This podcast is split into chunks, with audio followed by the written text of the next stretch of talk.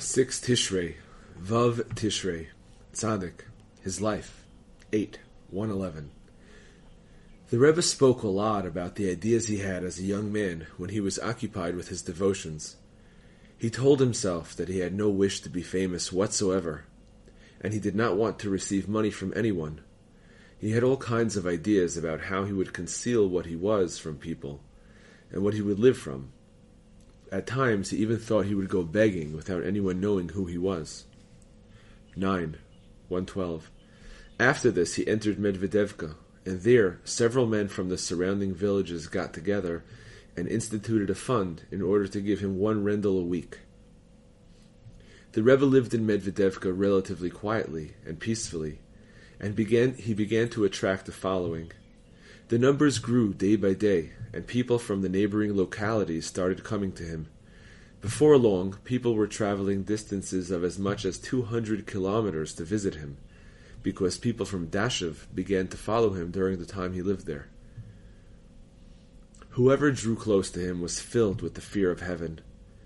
The Rebbe was able to turn many away from transgression and draw them to God with strong devotion. The Rebbe also encountered a certain amount of opposition in Medvedevka, but all his enemies fell before him. There were a few incidents with the rabbis there, but I am not clear about the details. 10. 113. After this, the Rebbe traveled from Medvedevka to the Holy Land. On his return, he arranged the engagement of his daughter Adol to Reb the son of the well-known scholar, the saintly Reb Avram Dov, Rav of Chemelnik. When the Rebbe came back from Israel, he spent a little more than a year living in Medvedevka. Immediately after arriving from Israel, he traveled to Liadi to visit the Hasidic leader and Torah luminary Rabbi Shneur Zalman, and he had lengthy discussions with him about the settlement in Israel. When the Rebbe had been there, they had given him a very warm reception and encouraged him to stay with him.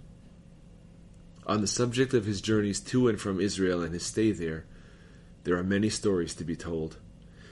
The Rebbe was with the sainted Rav of Neshchiz five days before the latter passed away. The Rebbe went to him in a great hurry because he was anxious to find him still alive. He arrived immediately prior to his death.